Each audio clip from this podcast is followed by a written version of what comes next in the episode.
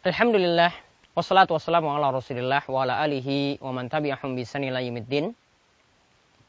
Para pemirsa sekalian, Allah Subhanahu wa taala berfirman dalam surat Al-Hajj ayat ke-37, "La yanalallaha luhumuha wala dima'uha, walakin yanaluhu taqwa minkum." Sesungguhnya Allah Subhanahu wa taala tidak mengharap dari daging yang kalian sembelih. Tidak mengharap dari daging hasil penyembelian kurban.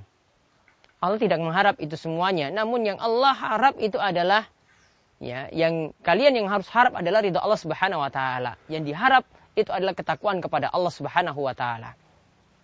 Jadi ini yang terpenting.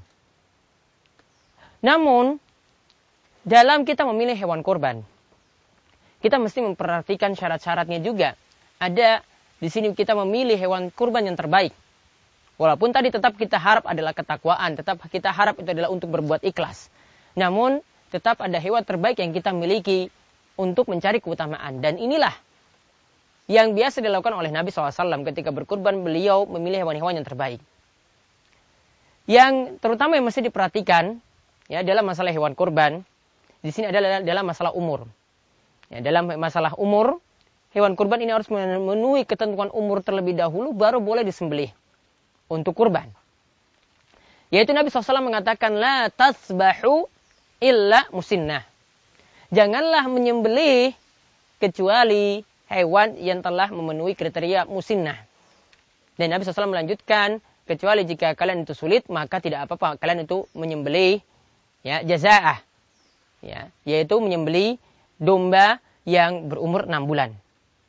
Nah, di sini musina di sini ketentuannya kita sudah ketahui bahwasanya yang disembeli adalah unta, sapi dan kambing. Maka musina pada sapi adalah sapi yang telah mencapai usia lima tahun. Kalau pada e, kalau pada unta ya yang telah mencapai usia lima tahun. Kemudian musina pada sapi yang telah mencapai usia dua tahun. Kemudian musina pada kambing ya yang telah mencapai usia satu tahun. Dan tadi kalau kesulitan untuk mendapatkan maka boleh jaza'ah, boleh dengan domba yang telah berusia 6 bulan. Jadi ketentuannya kami ulang, yang untuk unta, ketentuannya adalah unta yang telah berusia 5 tahun. Kemudian untuk sapi, sapi yang telah berusia 2 tahun. Kemudian untuk kambing, kambing yang telah berusia 1 tahun. Dan untuk domba adalah untuk yang telah berusia 6 bulan. Kemudian yang kita pilih di sini adalah untuk hewan kurban yang kita pilih yang terbaik yang diperintahkan di sini sebagaimana uh, kata Ibnu Taimiyah ya wa ajru fil udhiyah biqadril qimah mutlaqan yang namanya pahala dari kurban itu sendiri semakin besar dilihat dari hewan tersebut semakin berharga. Semakin berharga semakin bernilai ya itu lebih pantas untuk dijadikan kurban.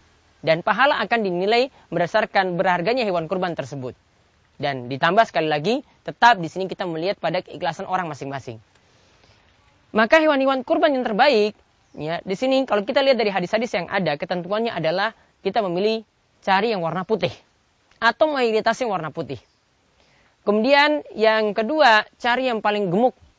Karena isi dagingnya yang paling banyak ini berarti membawa manfaat pada pada orang banyak. Kemudian yang ketiga, yang paling berharga. Bisa jadi yang paling mahal. Yang, yang pokoknya yang paling berharga. Kemudian yang keempat, ya pada uh, sekeliling matanya itu berwarna hitam dan bagian perutnya bawah itu juga berwarna hitam. Ya, ini yang disebutkan dalam hadis-hadis yang ada kalau bisa inilah hewan yang kita pilih.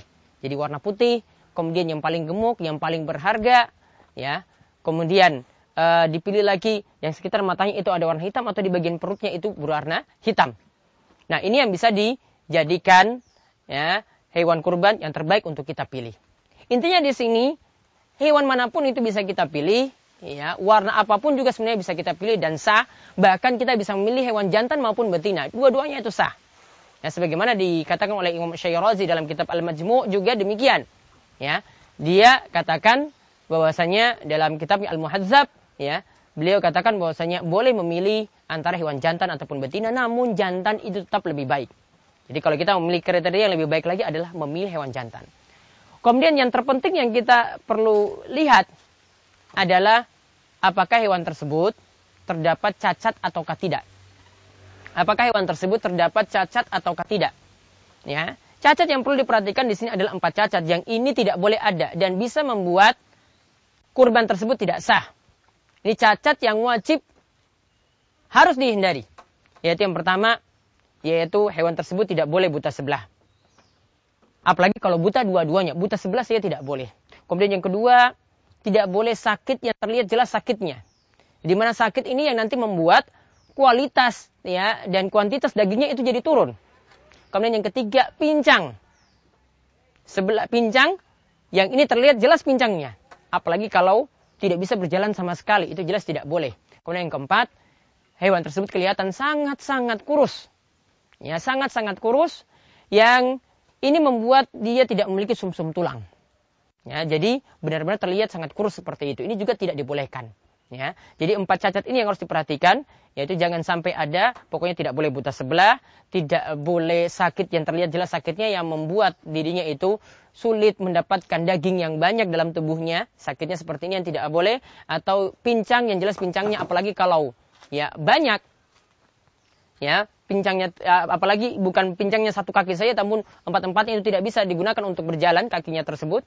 Kemudian ya yang tidak boleh lagi ada, ada adalah hewan tersebut terlalu kurus yang sampai sumsum -sum tulang pun itu tidak ada. Nah, ini yang disebutkan dalam hadis Barra bin Azib yang dikeluarkan oleh yang lima yaitu oleh empat penulis kitab Sunan Abu Daud, Tirmizi, Ibnu Majah dan An-Nasai ditambah dengan riwayat Imam Ahmad. Nah, kemudian para pemirsa sekalian, Ditambahkan lagi di sini, ya, yang perlu kita lihat adalah cacat yang mesti kita hindari atau ini dihukumi makruh.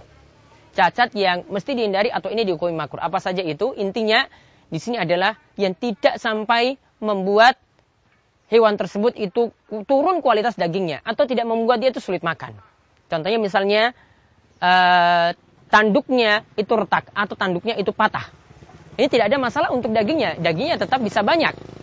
Kemudian yang tidak boleh ada lagi atau makruh itu ada, itu adalah jika hewan hewan kurban tersebut ya, itu telinganya terputus.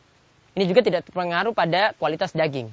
Atau bagian tertentu itu ada yang luka dan tidak mengganggu kualitas dagingnya. Atau misalnya uh, kita ketahui bahwasanya biji pelir pada hewan itu ada dua, yang nampak cuma satu saja. Jadi cuma ada satu saja. Maka ini juga tidak masalah atau disebut oleh sebagian orang dengan hewan yang sangler ya. Ini juga tidak ada masalah untuk dijadikan kurban. Namun sebaiknya dihindari. Intinya kita pilih yang paling bagus. Makruh ini juga tidak ada bahkan yang membuat tidak sah juga itu tidak ada. Itulah yang nanti akan membuat ya pilihan kita itu dikatakan adalah pilihan terbaik dan akan makin membuat kita kurban kita itu sah dan semakin besar pahalanya. Jadi cacat yang mesti kita hindari yang utama adalah cacat yang membuat tidak sah.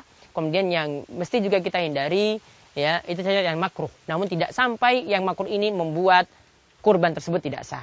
Ya, ini yang ketentuan yang mesti diperhatikan dalam perihal kurban, terutama yang berkaitan dengan uh, ketentuan fisik dari hewan tersebut. Mudah-mudahan kurban kita itu jadi berpahala yang besar dan semakin mendekatkan diri kita kepada Allah Subhanahu wa taala. Wabillahi taufiq wal hidayah.